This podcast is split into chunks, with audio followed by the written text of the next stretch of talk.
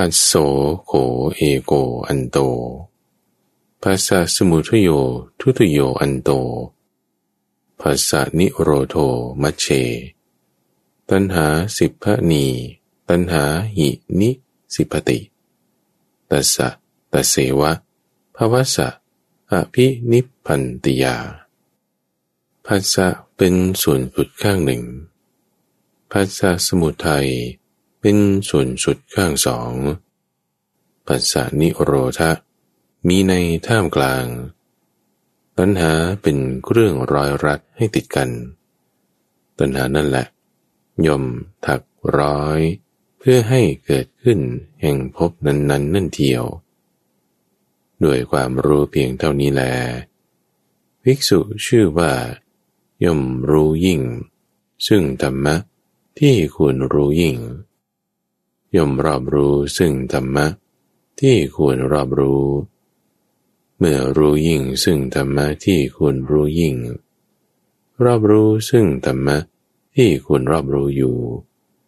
ย่อมเป็นผู้กระทำที่สุดแห่งทุกได้ ในทิฏฐธรรมนั่นเทียว ยินดีต้อนรับสู่สถานีวิทยุกระจายเสียงแห่งประเทศไทย ด้วยรายการธรรมรับอรุณ ในทุกวันอาการนั้นเป็นช่วงเวลาที่เราจะมาทำจิต ให้มีความสงบ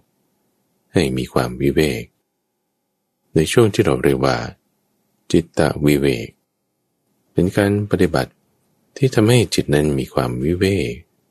มีความสงบ แยกกันออกจากเรื่องของทางกาย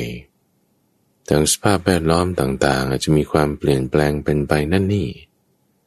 แต่จิตของเรารักษาให้มีความสงบตั้งฟัง เวลาประมาณหนึ่งชั่วโมงเรามาปฏิบัติร่วมกันไปพร้อมๆกันเดี๋ยวนี้เราจะเจริญพุทธานุสติ คือการตามระลึกถึงพระพุทธเจ้า เพราะว่าในสมัยพุทธกาลดำฝัง ตั้งแต่มีพระพุทธเจ้าบัตรขึ้นนี่ภิกษุทั้งหลายก็มีปัญหาคำถาม เรื่องราวต่างๆอะไรยังไง ก็มักจะไปหาพระพุทธเจ้า สอบถามในปัญหาเรื่องนั้นอยู่เสมอๆนี่เป็นข้อปฏิบัติของคนที่เขาจะมีปัญญาท่านผู้ฟัง ในการที่จะเข้าไปหาสอบถามท่านผู้รู้ ไม่รู้อะไรจะเป็นไปยังไง เอาก็เข้าไปถามท่าน มีพุทโธ เป็นที่ไป เป็นที่พึ่ง เป็นที่ที่จะให้จิตใจนั้นไปสู่ ให้จิตนั้นมีความสงบ มีความวิเวกในจิตใจได้ พุทโธทุกฝังเรามานึกถึงคำข้อนนี้ ให้เราระลึกนึกถึงพุทโธไว้ อยู่ในใจของเรา นึกยังไงนึกพุทโธ ระพุทธเจ้าหน้าตาเป็นยังไง เสียงของท่านเป็นยังไง ไม่มีใครเห็นไม่มีกล้องถ่ายรูปไม่มีใครได้ยินนะไม่มีเครื่องบันทึกเสียง สมัยนั้นเอาเอาคุณของพระพุทธเจ้านี่แหละเจ้าสักยะชื่อมหานามะ ไปถามพระพุทธเจ้าว่าเออถ้าต้องการจะระลึกถึงพระองค์เนี่ยทำยังไง สมัยก่อนรูปถ่ายบ้าง เรื่องบันทึกเสียงบ้างก็ไม่มี อย่างดีก็ได้ฟังข่าวว่าเออพระพุทธเจ้าเดินทางไปถึงไหนถึงไหนแล้ว ท่านทำอะไรกับใครยังไงคำสอนเป็นมายังไง ก็มีข่าวรายงานมาแค่นี้ท่านจึงบอกกับเจ้าสักยะชื่อมหานามะว่า เอาเงินก็นึกถึงตถาคตด้วยคุณของตถาคตนี่แหละ คุณของพระพุทธเจ้า ตามนิยะบทสวดที่เรา ได้เคยได้ยินได้ฟังกันมา อิติปิโสภควาอรหังสัมมาสัมพุทโธ เอาพุทโธข้อนี้ พุทโธ นึกเอาไว้ในใจของเราเดี๋ยวเราจะไปตามหาใครสักคนใดคนหนึ่ง เราต้องรู้จักชื่อ รู้จักที่มาที่ไปของเขาอยู่ที่ไหน เด็กเขาจะเรียนรู้ภาษา เข้าใจความหมายได้ มันก็ต้องฝึกจากการอ่านออกเสียงนี่แหละก่อน เราจะให้มีคุณของพระพุทธเจ้าในข้อพุทโธตั้งไว้ในจิตใจของเราได้ก็นึกถึงคำว่าพุทโธนั่แหละ เริ่มต้นเอาไว้ในใจ และในขณะที่เรานึกพุทโธพุทโธอยู่ในตำฟัง ให้เรารู้จักสังเกต เอาพุทโธเนี่ยเป็นศูนย์เอาพุทโธเนี่ยเป็นหลักตั้งไว้ใช่ปะ แล้วสังเกตดูสิ่งต่างๆโดยรอบ สังเกตดูซิมีความคิดไหม สังเกตดูซิได้ยินเสียงไหม สังเกตดูซิมีอะไรต่างๆผ่านมาเป็นกลิ่นไหม ถ้าลืมตาอยู่ก็เห็นภาพหรือเปล่า หรือมีความคิดนึกอื่น ๆ ในอดีตอนาคตผ่านมาบ้าง หรือไม่ เอาพุทโธเนี่ยเป็นเหมือนบุคคลที่สามแยกออกมาตั้งไว้ เป็นจุดสังเกต สังเกตดูสิ่งต่างๆ โดยรอบ แต่ให้จิตของเราอยู่กับพุทโธนะ สังเกตดูสิ่งต่างๆ ดู การสังเกตดู การที่เรารู้จักแยกแยะสิ่งต่างๆออก นั่นคือสติตัมบูฟัง พุทโธเนี่ยไม่ใช่สตินะ พุทโธเนี่ยเป็นก็เรื่องมือให้เกิดสติเฉยเหมือนคนที่เคยฝึกทำอานาปานาสติมาก่อนเนี่ย ลมหายใจเนี่ยไม่ใช่สตินะ แต่เป็นก็เรื่องมือให้เกิดสติเฉย หรือคุณจะระลึกถึงความดีการให้ทานการบริจาคนั่นนี่ เป็นศีลานุสติจาการนุสติ แต่ไม่ได้เอาตรงความคิดนั่นไงเอาความคิดนั่นแหะตั้งเป็นจุดสังเกต เป็นหลักขึ้นเฉยๆแต่จริงๆแล้วจะเอาตรงการสังเกต ตรงการแยกแยะ เอาตรงสตินั้นต่างหากท่านผู้ฟังได้ฟังในช่วงของใต้ร่มโพธิบท ที่ข้าพเจ้าได้แสดงเกี่ยวกับ เรื่องของความหมายในสติเอาไว้ จะมีอยู่ข้อหนึ่งที่พูดถึงว่า เหมือนเวลาที่เราดูหนังดูภาพยนตร์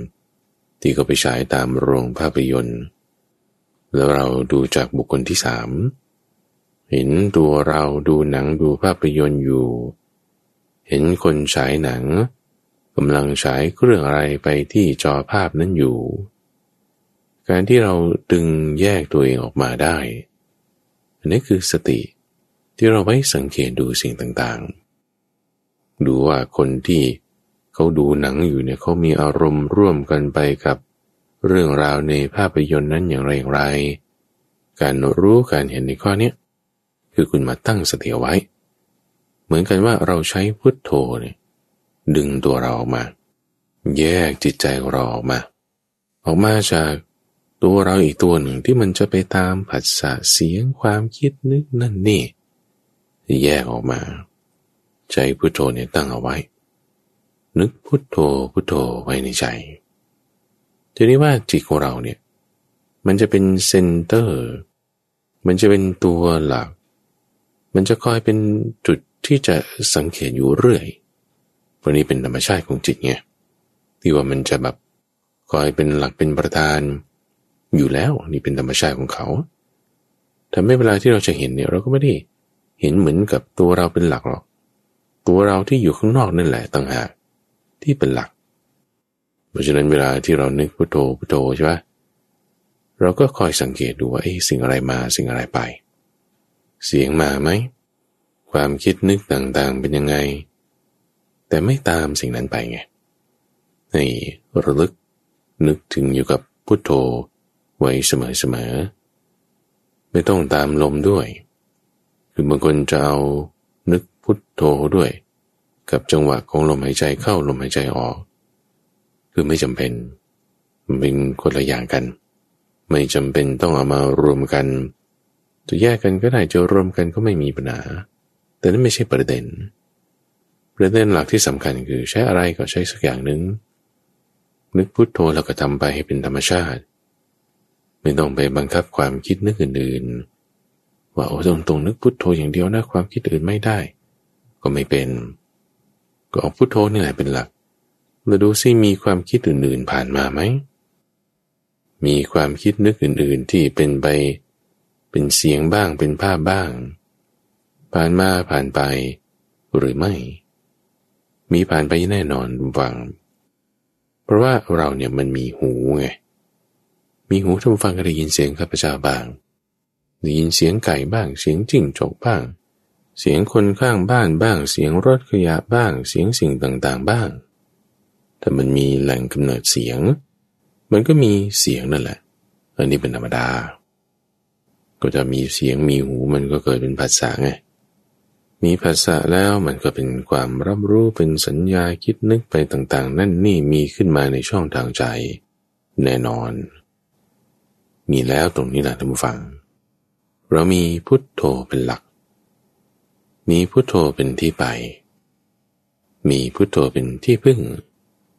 ให้จิตใจของเรานั้นมันไม่ไหลไปตาม ความคิดนึกภาษาต่างๆ นั่นนี่ แต่เอาข้อนี้เป็นหลักเป็นจุดที่เราจะตั้งจะเกาะจะจับเอาไว้ ตั้งเกาะจับ แต่ไม่ยึดนะ เรายึดนั่นเป็นอุปทาน เราไม่ยึด แต่ว่าเรามีที่พึ่ง แต่ว่าเรามีหลัก มีที่ตั้ง มีฐาน ที่จะคอยสังเกตสิ่งต่างๆ ดูซิว่า มันเป็นมาเป็นไปอย่างไร เอาแค่นี้แหละท่านผู้ฟัง นี่คือสติแล้วนะ คือมีสติตั้งเอาไว้ นี่คือมีสติแล้วนะมีสติในการแยกแยะแจกแจงออก มีสติแล้วนะ ในการที่จะมีที่เกาะที่จับ ไม่ให้จิตใจของเรานั้นไหลไปตามสิ่งต่างๆ เพราะฉะนั้นนะท่านฟังถ้าเราเอาพุทโธ เป็นหลักเป็นที่จับเป็นที่เกาะเป็นจุดสังเกตได้เนี่ย คุณเอาความคิดนึกอะไรก็ได้มาจะเป็นตัวที่จะสังเกตได้ดังเช่นที่ท่านให้คำแนะนำเอาไว้ เช่นเอาเรื่องธรรมะก็ได้อะธรรมานุสติ คุณจะเอาเรื่องที่เคยคุณทำความดีเอาไว้อย่างใดอย่างหนึ่ง เป็นศีลานุสติ หรือคุณจะเอาเรื่องที่เคยให้ทานบริจาคเอาไว้เนี่ยก็เป็นจาคานุสติ หรือจะจะเอาเรื่องกายก็ได้เอาเป็นกายคตาสติ ก็กายเป็นฐานที่ตั้งในการที่จะสังเกตสิ่งต่างๆ แยกแยะอะไรมันเกิดขึ้นอะไรมันดับไป หรือถ้าเราจะยิ่งไปกว่านั้นนะหวัง คุณจะเอาต้นไม้ก็ได้เอาคุณจะเอานกยางกินปลาก็ได้เอาคุณจะเอาใบไม้ก็ได้เอาคุณจะเอาอะไรก็ได้มาเป็นตัวตั้งที่เราจะสังเกตสิ่งต่างๆ เพราะว่าจิตไปตั้งอยู่ตรงไหน แล้วคอยสังเกตดูสิ่งต่างๆอย่างไร ไม่เผลอเพลินไปตามสิ่งต่างๆ นั้นๆ ความไม่เผลอไม่เพลิน ความสังเกตสังกาไม่ประมาทนั่นแหละ คือสติ สติตั้งอยู่กับอะไรก็ได้ทุกฝังจะเอาเครื่องมืออะไรก็ได้ไม่มีปัญหา ที่ท่านบอกเอาไว้ก็เป็นอนุสติสิบอย่าง เอาในที่นี้เอาพุโทโธเนี่ยแหละ ฝึกไว้เป็นหลักซะก่อน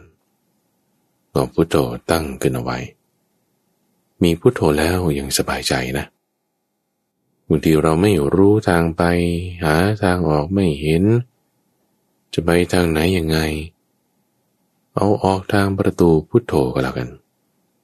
เอาพุทโธเป็นหลักตั้งเอาไว้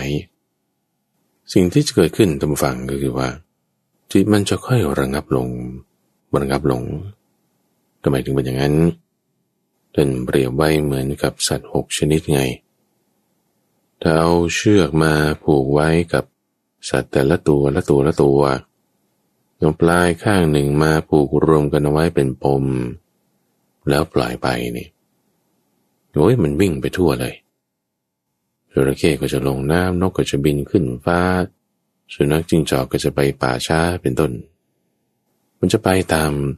ที่ที่มันอยากจะไป ตัวไหนมีกำลังมากกว่ามันก็จะดึงตัวอื่นไปด้วย ลักษณะเช่นนี้คือจิตมันจะฟุ้งซ่านเดี๋ยวความคิดนี้มาก็ไปตามความคิดนี้เดี๋ยวเสียงนี้มาก็ไปตามเสียงนั้นเดี๋ยวคนนั้นว่าอย่างนี้ก็ไปตามคนนี้ หลักการหลักฐานที่ตั้งอะไรต่างๆเนี่ยไม่มี ไปทั่วเขาเรียกฟุ้งซ่านวุ่นวายใจ ไม่สงบ คิดอ่านนึกอะไรมันก็ไม่ออกเพราะน้ำมันขุ่นหมดแล้วมันไม่เห็นทางไป มันไม่ใสคุณจะให้ใสปิ้งขึ้นมาได้ เห็นช่องทางไหนทีออกไล่ ไปยังไง มีที่ไปได้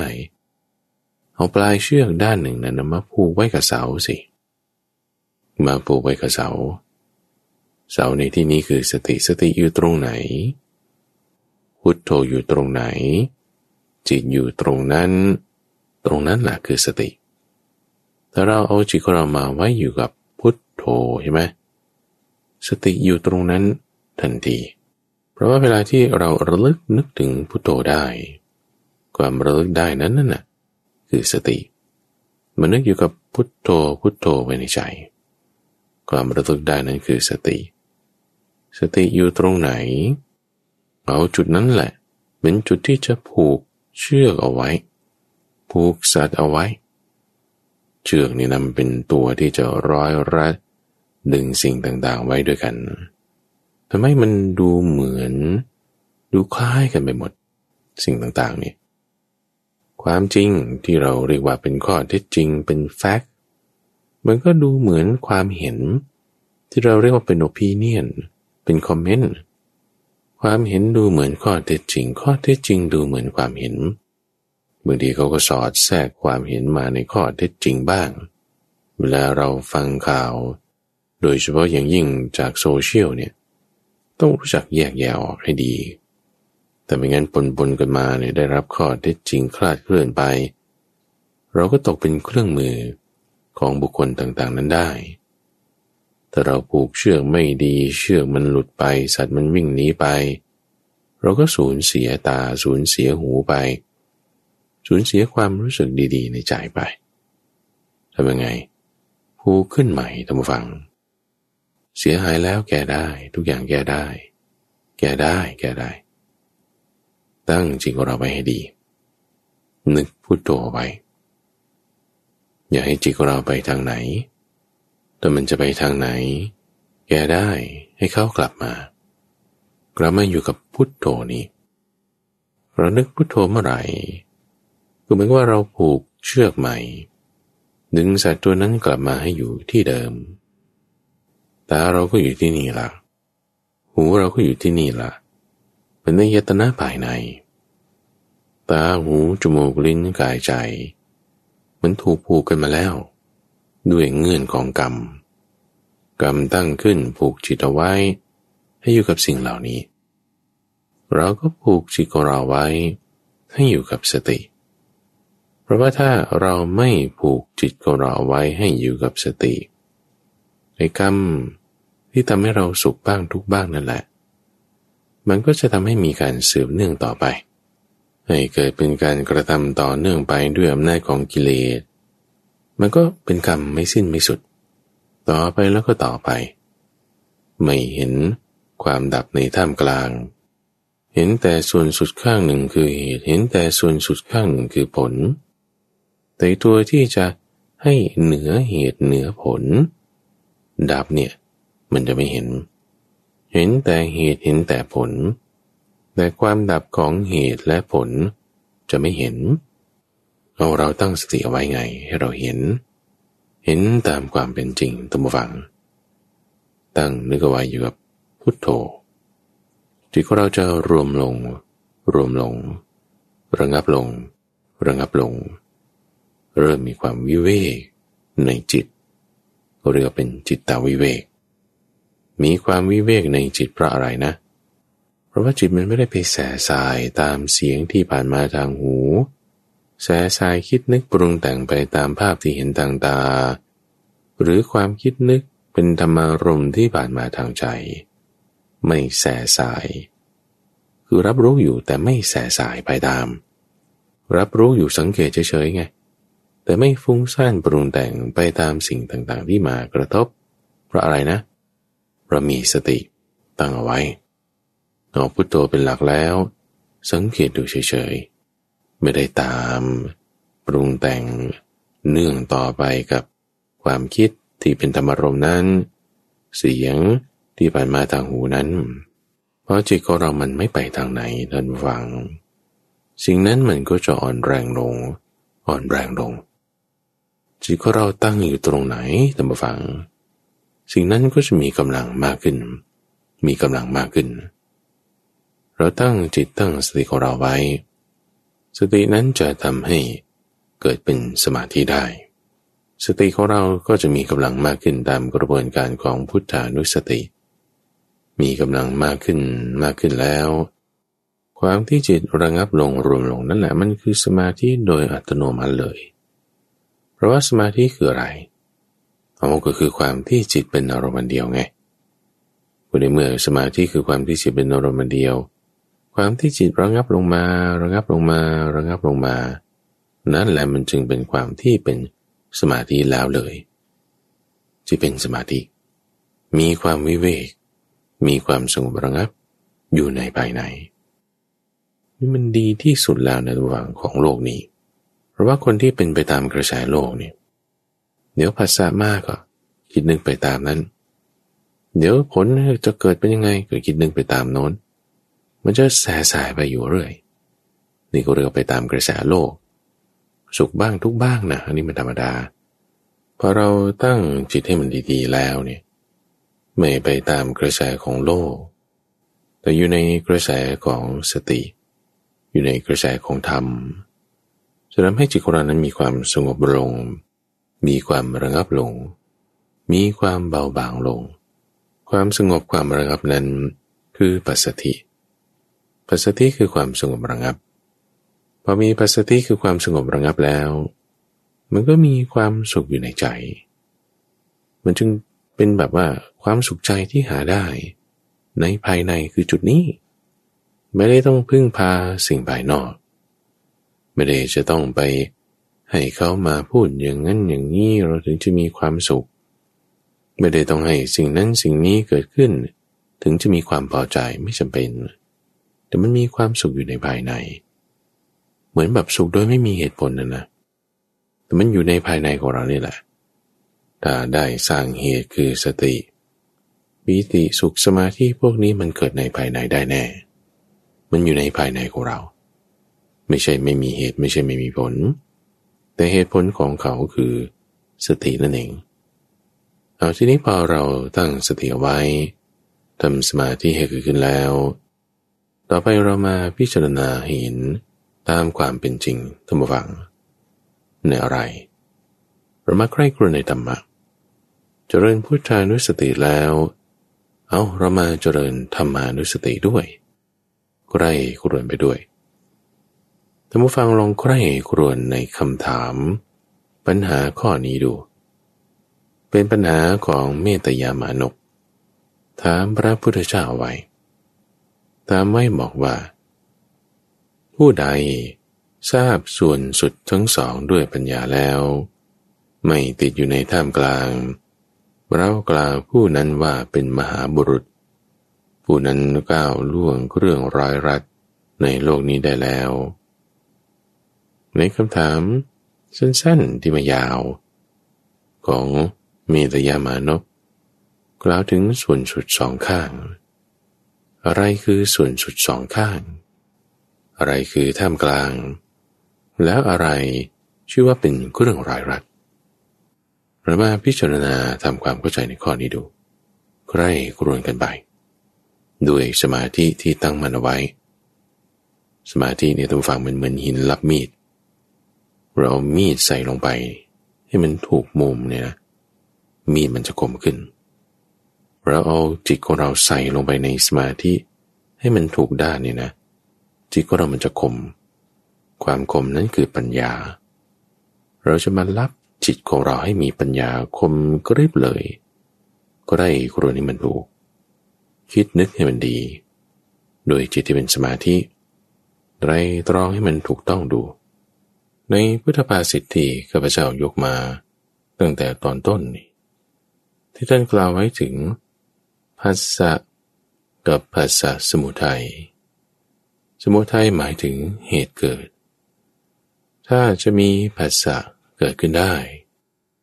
มันก็ต้องมีเหตุเกิดของผัสสะเกิดขึ้นมาก่อน มีเหตุเกิดแล้ว จึงมีผลเกิดขึ้นได้ ถ้าเหตุเกิดนั้นดับไป ผลก็ต้องดับไป ความเป็นเหตุเป็นผลในข้อนี้ท่านผู้ฟัง คือความเป็นอนัตตา อนัตตาหมายถึง ความที่สิ่งใดสิ่งหนึ่งก็ตาม มันไม่ใช่ตัวตนของมันจริง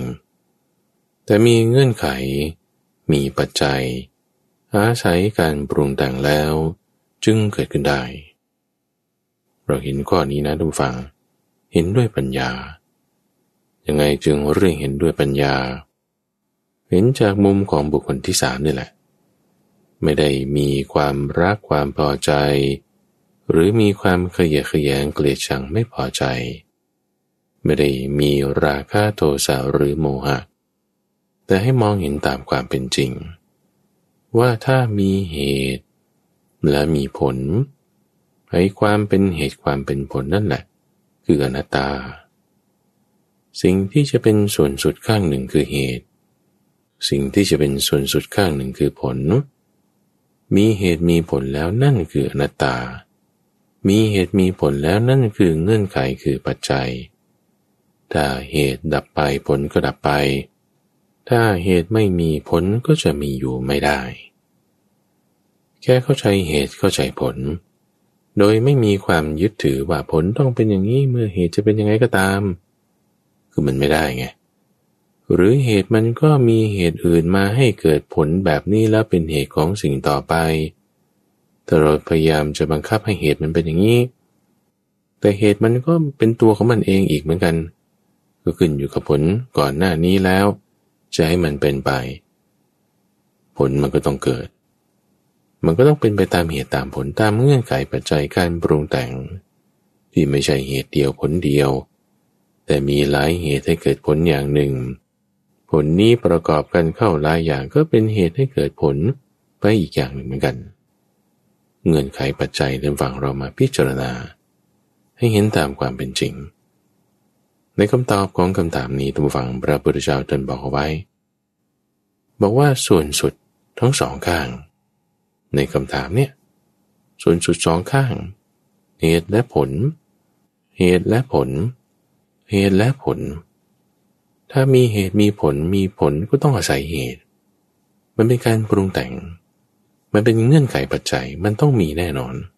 อยู่ในโลกนี้มันต้องเป็นแบบนี้ อันนี้เราต้องเข้าใจด้วยปัญญานะ เหตุตัวหนึ่งผลตัวหนึ่ง เข้าใจด้วยปัญญาให้ชัดเจน นั่นแหละมันคือส่วนสุดสองข้างในที่นี้แต่หมายถึงอันโตอันตะ ซึ่งหมายถึงส่วนสุด แต่จะไม่เหมือนกับ ส่วนสุดสองข้าง ที่ว่าเป็นสุดโตงสุดโตงข้างหนึ่งที่ว่าเป็นการทำทุกขกิริยาการทำตนให้ลำบากปลาปลาปิปลี่ ส่วนสุดอีกข้างหนึ่งที่ว่าเป็นการทำให้ชุ่มอยู่ด้วยกาม เป็นการมัสุขาลิกานุโยก ประกอบตนพัวพันมัวเมาอยู่ในกาม นั่นคือส่วนสุดสองข้าง ตามนัยยะของอริยสัจสี่ทีนี้ในที่นี้ที่ว่าส่วนสุดสองข้างคือเหตุและผล เหตุข้อที่หนึ่งคือภาษาสมุทัย เหตุข้อที่สองคือตัวภาษาเอง มีเหตุมีผล เราจะให้เข้าถึงความเหนือเหตุเหนือผลนี่ เราต้องเข้าใจเหตุและผลก่อนไงทุกฝัง ว่าถ้าจะเกิดสิ่งใดสิ่งหนึ่งขึ้นมันต้องมีเหตุ ถ้ามีเหตุแล้วผลจะไม่เกิดมันก็ไม่ใช่ มันก็เป็นไปตามของมันใช่ไหมแต่พระพุทธเจ้าตั้งแต่ตอนเป็นโพธิสัตว์ตั้งความปรารถนามานี่ปรารถนาสัมมาสัมพุทธิญาณปรารถนานิพพานนี่แสวงหาความข้อนี้แหละที่ว่าเหนือเหตุเหนือผล ไม่ว่าเหตุผลมันจะเป็นยังไง ว่ามันต้องเป็นมาอย่างนี้มันถึงจะเกิดผลอย่างนี้ได้ ไม่ได้แค่แล้วแต่ถ้ามันมีการปรุงแต่งนี่ว่ามันไม่ดีจะเอาสิ่งที่ไม่มีการปรุงแต่ง เหนือการปรุงแต่งนี่จะไปหาตรงไหน จะไปหาตรงไหน ถ้าไม่มีเหตุมีผล มีการปรุงแต่งอยู่จะหาความเหนือเหตุเหนือผล จะหาความที่ไม่ปรุงแต่งเนี่ยจะหาตรงไหน ท่านจึงแสวงหาข้อนี้จึงพูดถึงทางสายกลาง คือมัชฌิมาปฏิปทา อธิบายกว้างๆง่ายๆ ส่วนสุดสองข้างคือการทรมานตน การประกอบอยู่ในกามเอาไปตรงกลางนี่แหละ เป็นมัชฌิมาปฏิปทาก็เป็นการปรุงแต่งเหมือนกัน ทั้งซ้ายและขวา ก็เป็นการปรุงแต่ง มาตรงกลาง ก็เป็นการปรุงแต่ง แต่ทางซ้ายและทางขวา ที่เป็นส่วนสุดตามนัยยะของอริยสัจสีนั้น เป็นการปรุงแต่งที่ทำให้เกิดทุกข์ เป็นการปรุงแต่งที่ทำให้กิเลสตัณหามากขึ้น แต่ถ้ามาตามทางสายกลาง จะเป็นการปรุงแต่งที่ให้เกิดตัณหาลดลง เป็นการปรุงแต่งที่ลดกิเลสลง การปรุงแต่งแบบนี้มันดีกว่า ทีนี้พอเราปรุงแต่งมาตามมรรคแปดมาตามมรรคแปดเหมือนอย่างที่เราทำอยู่อย่างนี้ รักษาศีลให้ดี ตั้งสติเอาไว้ให้มั่นเเกิดจิตเป็นสมาธิแล้วไอ้ทางที่มาตามทางสายกลางเนี่ย มันจะระงับลงระงับลงระงับลง จนมันถึงจุดที่มันเชื่อมติดกันสนิทเลยนะเหมือนไอ้ช่องกว้างๆตรงกลางเนี่ย จากที่มันกว้างๆอยู่ใช่ไหมซ้ายสุดตรงข้างหนึ่งเป็นการตรมานตน ขวาสุดตรงอีกข้างหนึ่งเป็นการชุ่มอยู่ด้วยกาม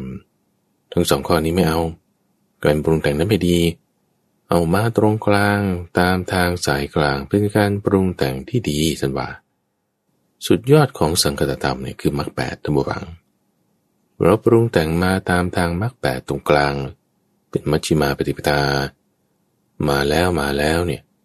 ทางมันจะระงับลงระงับลงคำว่าระงับลงแคบลงเนี่ยหมายถึงกิเลสมันลดลง หมายถึงเงื่อนไขปัจจัยการปรุงแต่งอะไรต่างๆมันระงับลงระงับลง พอการปรุงแต่งระงับลงทางนี้เปิดกว้างขึ้น เปิดกว้างขึ้น เปิดกว้างขึ้นเพราะอะไรเพราะกิเลสมันลดลงไงทางเนี่ยมันจึงสบายขึ้นสบายขึ้น สบายนี่สบายที่ใจนะ จิตใจนั้นมีความวิเวก มีความระงับ มีความวิเวก มีความระงับ มีความสบายอยู่ในใจ ก็เหมือนกับเส้นทางที่มันเปิดโล่งกว้างสบาย ไม่อึดอัดไม่เบียดเสียด สิ่งที่ถูกเบียดเสียที่ถูกกำจัดออกไป คือกิเลสคือความเศร้าหมองความไม่ดีอสลธรรมอะไรต่างๆ มันจะระงับลงระงับลง ดับลงดับลง ตรงนี้แหละท่านผู้ฟังที่ว่าพอเงื่อนไขปัจจัยการปรุงแต่งอะไรที่มันไม่ดี ลดลงไปลดลงไป ดับลงไปดับลงไป เพราะว่าการที่เราปฏิบัติตามมัชฌิมาปฏิปทา คือมรรคแปดตามทางสายกลาง มันจะเข้าสู่จิตเข้าสู่จิต ระงับลงระงับลง จนกระทั่งมันเหลือล้วนๆเพียวๆคือเหตุและผลเท่านั้นแหละ สิ่งเงื่อนไขการปรุงแต่งอะไรที่เป็นไปตามกิเลสตัณหาเราเอาออกไปแล้วนะ เหลือแต่จิตที่สงบ เหลือแต่จิตที่มีปัญญา เหตุผลในข้อนี้แหละทุกฝัง เหลือแค่นี้ จากที่มันแบบว่านั่นนี่นอนนั่นนี่นอนเยอะแยะ เหลือล้วนๆเพียวๆเนี่ยตรงนี้คือส่วนสุดสองข้าง ที่ว่ามันติดแนบกันอยู่เลย เหตุและผลมีเหตุก็ต้องมีผล เหตุดับไปผลก็ต้องดับไป มันแนบติดกันอยู่เลย แต่ในที่นี้ท่านผู้ฟัง ด้วยปัญญาของสัมมาสัมพุทธะเพื่อที่จะชี้แจงให้คนฉลาดฉลาดอย่างเมตยามานพเนี่ยได้เห็นว่าไอ้ที่ว่ามันติดกันอยู่ เป็นเหตุเป็นผล ท่านพูดถึงเหตุให้เกิดภาษะแล้วก็ภาษะเหตุให้เกิดภาษานี่คืออะไร ก็หูกับเสียงนี่ไง ถ้ามีหูมีเสียง ก็จะทำให้เกิดโสดาวิญญาณ สามอย่างรวมกันนั้นเรียกว่าภาษะเพราะฉะนั้นเหตุเกิดของภาษาก็มีสามอย่าง หรือถ้ามีความคิดนึกเป็นธรรมารมณ์แล้วมีใจ มันก็จะเกิดมโนวิญญาณสามอย่างรวมกันคือความคิด ใจ และมโนวิญญาณ รวมกันก็เรียกว่าภาษาไงภาษามี เพราะมีเหตุเกิดของภาษามันก็แค่นี้นะ มันแบบโบนไม่มีอะไร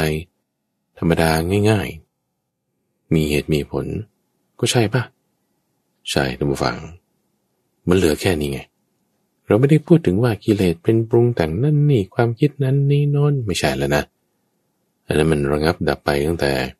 การที่เราปฏิบัติมาตามศีลสมาธิปัญญาจนถึงจุดนี้แล้ว ทางเนี่ยแคบลงแคบลง หมายถึงจิตใจเราระงับลงระงับลง หมายถึงการปรุงแต่งอะไรต่างๆ มันดับลงดับลงจนเหลือแค่นี้แล้ว เหลือแค่เหตุและผล ตรงนี้แหละทุกฝังที่ดูเหมือนติดกันชิดกัน มันจะเป็นไปได้อะทุกฝั่งที่ว่าเขาหัวมาสองตัวตัวหนึ่งสีดำตัวหนึ่งสีขาวผูกไว้ด้วยสายถามเส้นเดียวกัน แล้วเราจะบอกว่าโอ้ยนี่มันวัวตัวใหญ่นะเนี่ยทำไมมันมีตั้งแปดขาแล้วก็สีเทาวัวที่ไหนมีแปดขาสีเทาไม่ใช่มันวัวสองตัว ตัวหนึ่งสีดำมีสีขา อีกตัวหนึ่งสีขาว มีสีขาเหมือนกัน เอ้าเหรอเนี่ยโอ้ดูผิดดูผิด ดูผิดนะ อย่าดูถูก ดูถูกนะ อย่าดูผิด ดูให้ดี ดูด้วยปัญญา ให้เห็นว่ามันไม่ใช่วัวตัวเดียวกันนะ แต่มันเป็นสองตัว สองตัวยังไงนะ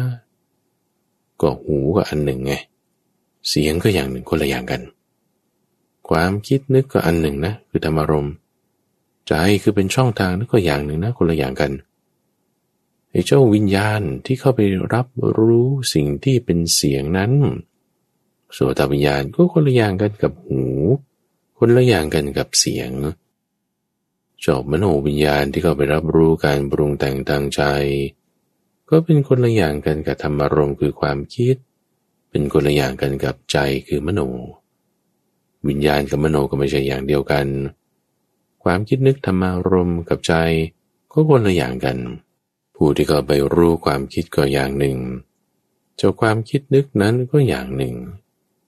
คนละอย่างกันนะบุฟัง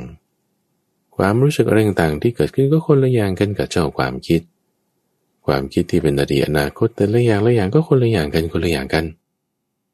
เป็นเหตุปัจจัยเป็นเงื่อนไขของกันและกันได้หมดอะมีเหตุแล้วก็มีผลมันก็เกิดขึ้นในช่องทางใจ ช่องทางใจนี่ก็คนละอย่างกัน กับช่องทางตาช่องทางหู มีลักษณะธรรมชาติที่แตกต่างกัน แต่ว่ามันเชื่อมติดอยู่ด้วยกัน เชื่อมติดกันอยู่ด้วยสายทามเนี่ยแหละทุกฝัง เป็นเชือกเป็นเหมือนที่ล็อก เป็นที่รัดรึงเอาไว้ ให้จิตใจของเราเนี่ยมันวนเวียนอยู่ในนี้คิดดูดีจิตใจของคนเนี่ย เวลามันจะไปคิดนึกเรื่องอะไรเนี่ย ไม่ว่าจะอดีตอนาคตปัจจุบัน มันก็คิดอยู่ในช่องทางใจนี้เท่านั้น คุณจะไปคิดออกนอกใจเนี่ยคือมันเป็นไปไม่ได้เลยมันไม่ใช่ มันไม่ใช่วิสัยของมัน มันเป็นคนละช่องทาง คุณจะได้ยินเสียงอะไรเนี่ย คุณก็ได้ยินผ่านทางหูเท่านั้นอาจจะเป็นคำด่าคำชมเรื่องให้กลุ่มใจเรื่องให้สบายใจ จะได้ยินผ่านมาก็ต้องทางหูเท่านั้นอะ คุณจะได้ยินด้วยจมูกมันได้ที่ไหนอะมันไม่ใช่ มันเป็นช่องทางของมัน มาทางนี้เท่านั้น ไม่หลุดออกไปจาก ตาหูจมูกลิ้นกายและใจได้เลย คุณเอาเนี่ยนะ ไม่หลุดออกไปจากตรงนี้เลยต่อให้คุณจะขึ้นสูงถึงพรหมโลก เอาไม่ต้องเอาโลกนะ เอาโลกนี้ขึ้นสูงถึงระดับแบบตำแหน่งสูงสูงสี่สิบห้าไปเลย เอาถ้าเป็นราชการ หรือถ้าเป็นบริษัทก็ซูเปอร์ซีอไปเลย หรือว่าลงต่ำไปจนถึงนรก ก็ไม่ต้องเอาชาตินะ เอาชาตินี้เอา เป็นคนมีรายได้น้อยเป็นคนอนาถาเอาลงต่ำขนาดไหน สูงขนาดไหนเนี่ยมันก็มีตาหูจมูกลิ้นกายและใจเหมือนกันนั่นแหละ จะเป็นสัตว์นรกจะเป็นสัตว์ในพรหมโลกเป็นเทวดา เป็นเปรตอสุรกายสิ่งใด ๆ ก็ถูกล็อกอยู่ด้วยตาหูจมูกลิ้นกายและใจนี่ยเหมือนกันอาจจะมีความแตกต่างกันก็ตรงที่ว่าสุขมากบ้าง สุขน้อยบ้าง สุขทุกข์พอๆกันบ้าง ก็แล้วแต่สถานภาพสถานการณ์ อาจจะมีเงินทองมากบ้าง อาจจะมีเงินทองน้อยบ้าง อาจจะมียศตำแหน่งใหญ่บ้างยศตำแหน่งสูงบ้าง แต่ไม่พ้นไปจากตาหูจมูกลิ้นกายใจนี่แน่นอน ตรงนี้แหละที่มันล็อกกันเอาไว้ เชื่อมกันเอาไว้ติดกันเอาไว้ ให้สัตว์ในสังสารวัตนี้ทั้งหมดเนี่ยทุกฝัง มันเชื่อมติดอยู่กันตรงนี้ ที่นี่ เชื่อมติดอยู่ด้วยกันแล้ว มันก็จะมีการปรุงแต่งอะไรต่างๆ ก็ออกไปจากจุดนี้แหละ จุดที่ว่าจากปรุงแต่งเล็กๆน้อยๆมันก็ปรุงแต่งกันมากขึ้น ในที่ว่าเราจากปรุงแต่งมากๆ เราเดินตามทางสายกลาง มาจนถึงจุดเล็กๆ ตรงนี้นะในจากจุดเล็กๆ ตรงนี้แหละ ที่ว่าถ้ามันจะปรุงแต่งอะไรออกไป มันก็ปรุงแต่งไปจากจุดนี้แหละ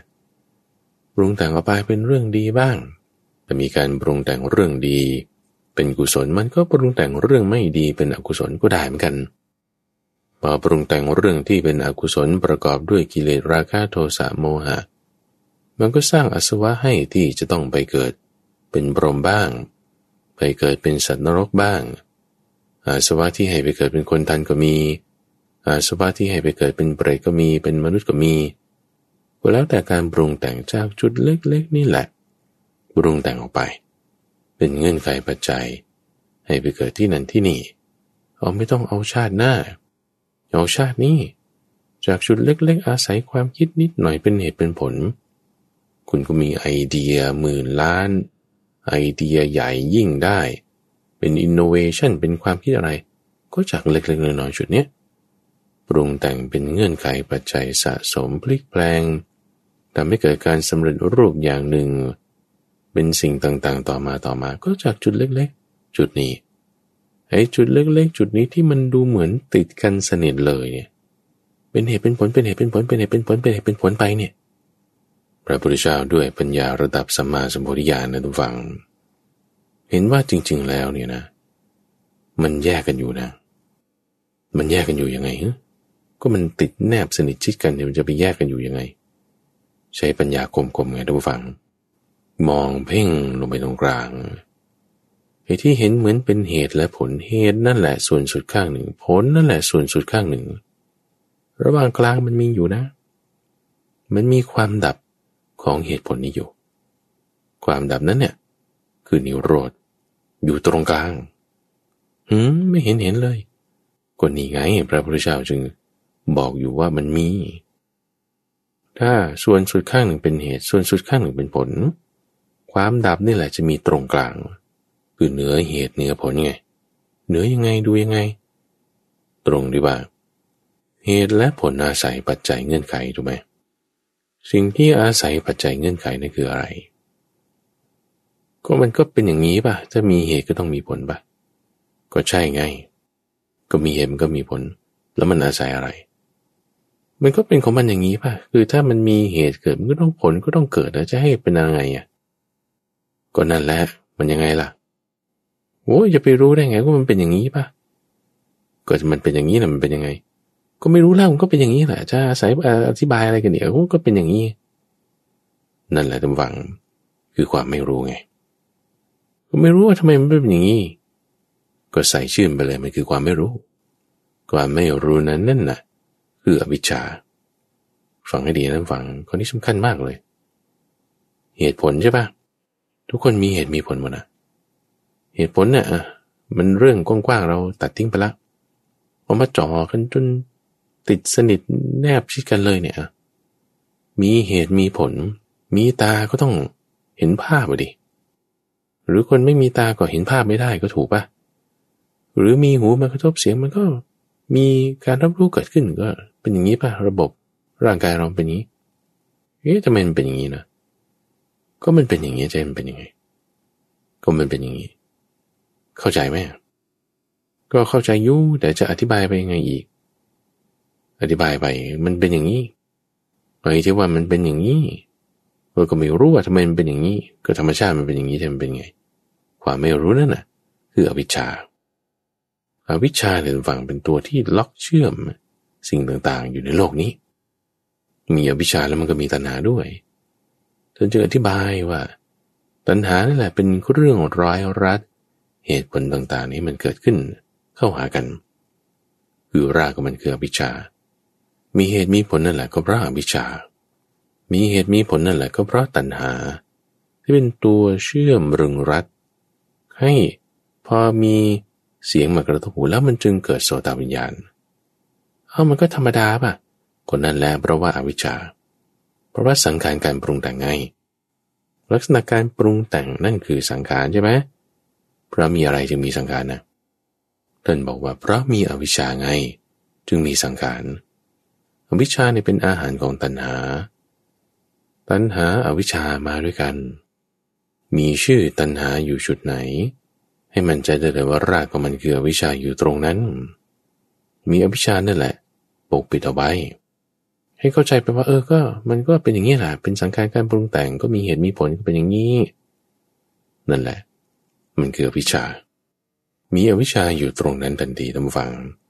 มีเหตุผลอยู่ตรงไหนนะ มีเหตุมีผลนั่นคือวิชา มีผลอาศัยเหตุนั่นคือวิชา มีอวิชาอยู่ตรงไหนท่านฟัง ตัณหามันก็อยู่ตรงนั้นด้วย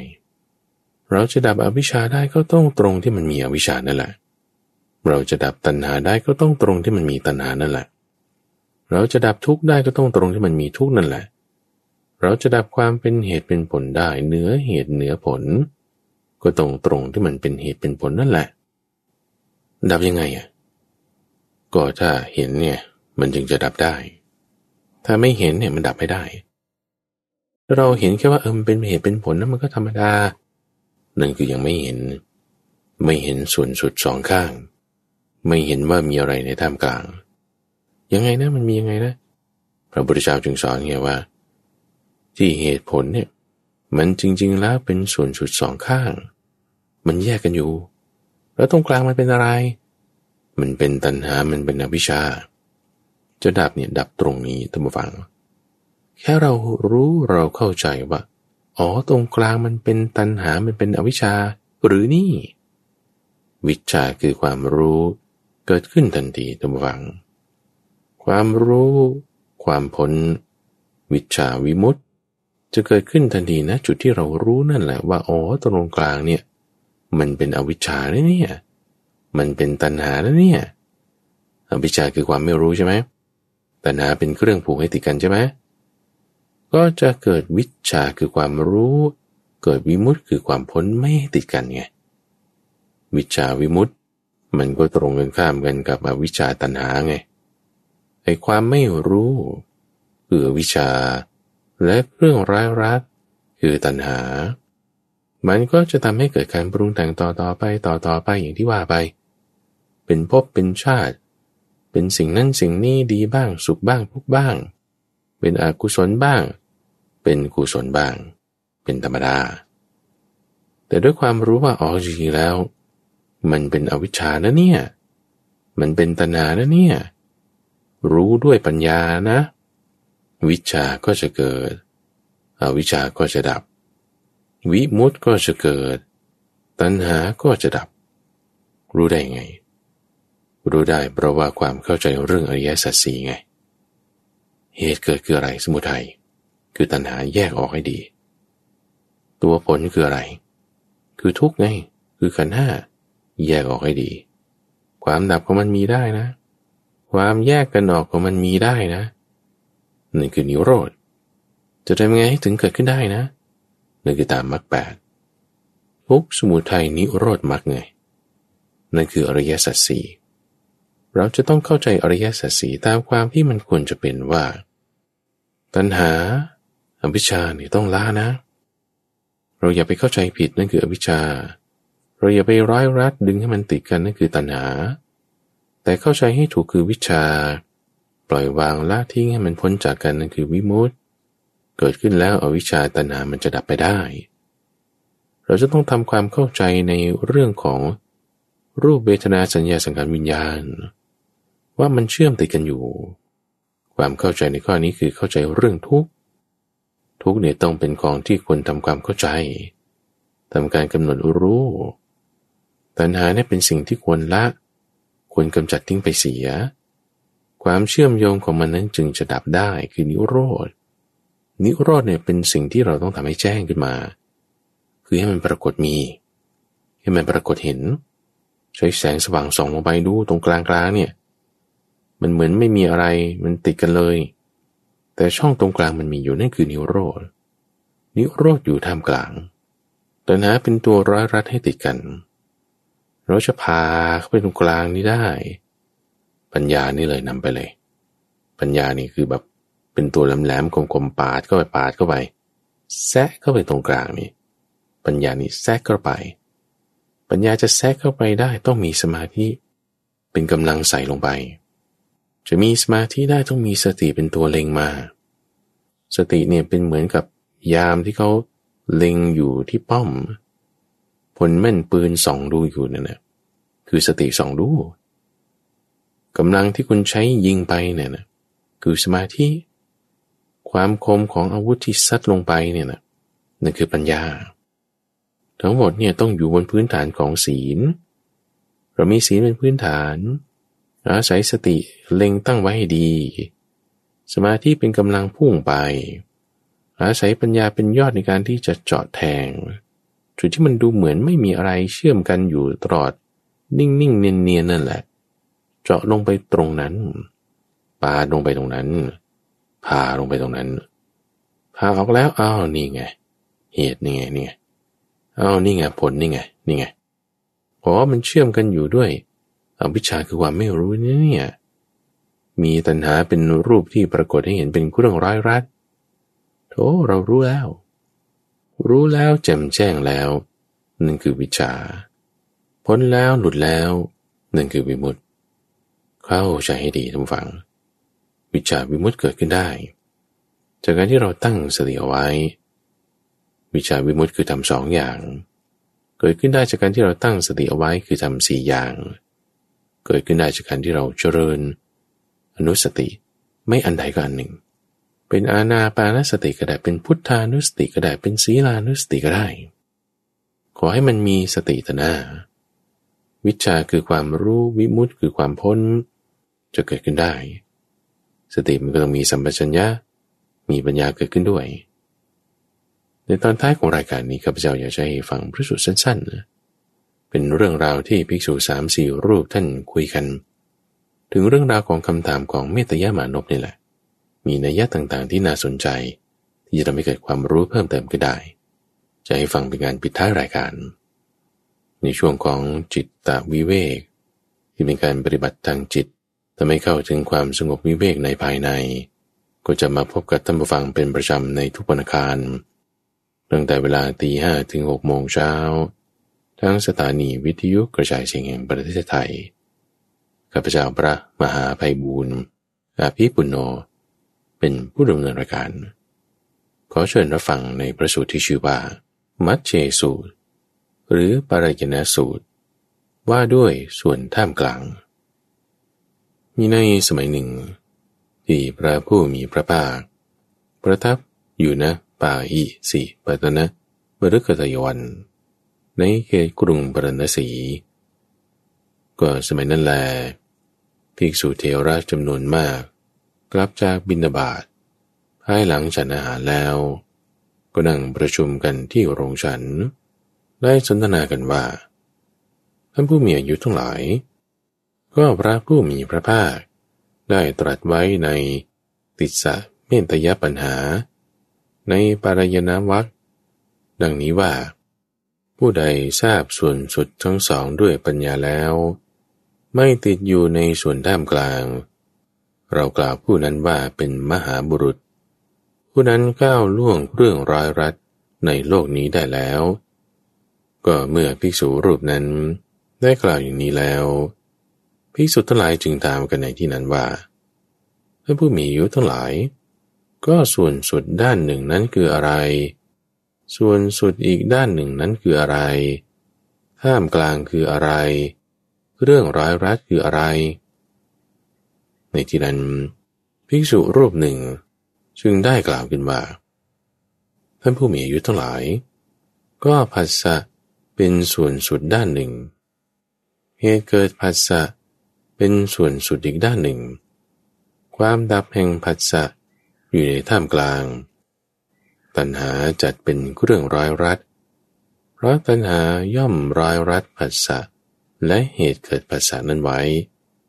เพราะเป็นสิ่งที่เกิดขึ้นแห่งภพนั้นๆ เมื่อภิกษุรูปนั้นกล่าวอย่างนี้แล้ว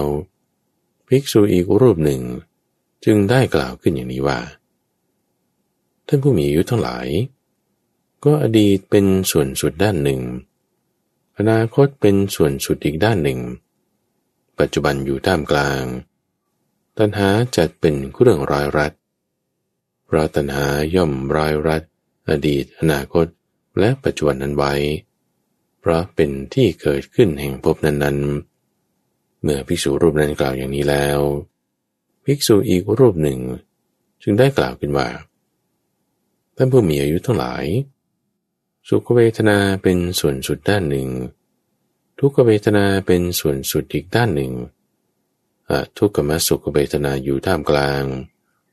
ตัณหาจัดเป็นเครื่องร้อยรัด รัตนาย่อมร้ายรัดสุขเวทนา ทุกเวทนา และอทุกขมสุขเวทนานั้นไว้เพราะเป็นที่เกิดขึ้นแห่งภพนั้นๆ เมื่อภิกษุรูปนั้นกล่าวอย่างนี้แล้ว ภิกษุอีกรูปหนึ่งจึงได้กล่าวขึ้นว่าท่านผู้มีอายุทั้งหลาย นามเป็นส่วนสุดด้านหนึ่ง รูปเป็นส่วนสุดอีกด้านหนึ่ง วิญญาณอยู่ท่ามกลาง ตัณหาจัดเป็นเครื่องร้ายรัดพระตัณหาย่อมร้ายรัดนามรูปและวิญญาณนั้นไว้ เพราะเป็นที่เกิดขึ้นแห่งภพนั้นๆ ก็เมื่อภิกษุนั้นกล่าวอย่างนี้แล้ว ภิกษุอีกรูปหนึ่ง ได้กล่าวขึ้นอย่างนี้ว่า ท่านผู้มีอายุทั้งหลาย อายตนะภายในหกเป็นส่วนสุดข้างหนึ่งอายตนะภายนอกทั้งหกเป็นส่วนสุดอีกข้างหนึ่ง วิญญาณอยู่ท่ามกลาง ตัณหาจัดเป็นเครื่องร้ายรัดพระตัณหาย่อมร้ายรัดอายตนะภายในทั้งหกอายตนะภายนอกทั้งหกและวิญญาณนั้นไว้ พระเป็นที่เกิดขึ้นแห่งภพนั้นๆ เมื่อภิกษุนั้นกล่าวอย่างนี้แล้ว ภิกษุอีกรูปหนึ่ง จึงได้กล่าวขึ้นว่าท่านผู้มีอายุทั้งหลาย ก็สกายะเป็นส่วนสุดข้างหนึ่ง เหตุเกิดสกายะ เป็นส่วนสุดอีกข้างหนึ่ง ความดับแห่งสกายะอยู่ท่ามกลาง ตัณหาจัดเป็นเรื่องร้ายรัด เพราะตัณหาย่อมร้ายรัดสกายะ เหตุเกิดสกายะ และความดับแห่งสกายะนั้นไว้ เพราะเป็นที่เกิดขึ้นแห่งภพนั้นๆ ด้วยเหตุเพียงเท่านี้ ภิกษุชื่อว่า รู้ยิ่งธรรมะที่ควรรู้ยิ่งำหนดรู้ธรรมะที่ควรกำหนดรู้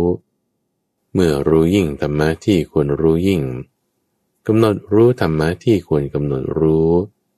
ย่อมทำที่สุดแห่งทุกได้ในปัจจุบัน ก็เมื่อภิกษุนั้นกล่าวอย่างนี้แล้ว ภิกษุอีกรูปหนึ่งจึงได้กล่าวขึ้นว่าท่านผู้มีอายุทั้งหลาย พวกเราเที่ยวพยากรณ์ตามปฏิพานของตน มาเถิด พวกเราจะพากันไปเฝ้าพระผู้มีพระภาค แล้วกราบทูลเนื้อความนี้ให้ทรงทราบพระผู้มีพระภาคพยากรณ์อย่างไรแก่พวกเรา พวกเราก็จงทรงจำไว้ตามที่พระองค์พยากรณ์นั่นแลภิกษุทั้งหลายจึงรับคำของภิกษุรูปนั้นแล้ว พากันเข้าไปเฝ้าพระผู้มีพระภาคถึงที่ประทับ ถวายอภิวาทแล้ว นั่งหน้าที่ควรข้างหนึ่ง ได้กราบทูลเรื่องราวที่สนทนาทั้งหมด พระผู้มีพระภาคจึงได้ตรัสว่า ภิกษุทั้งหลาย เธอทั้งหมดนั้นกล่าวดีแล้ว ตามเหตุนั้นๆ แต่ข้อความที่เรามุ่งกล่าวไว้ ในติสะเมตยปัญหานั้น พวกเธอจงฟัง จงทำในใจให้ดี เราจะกล่าวอธิบาย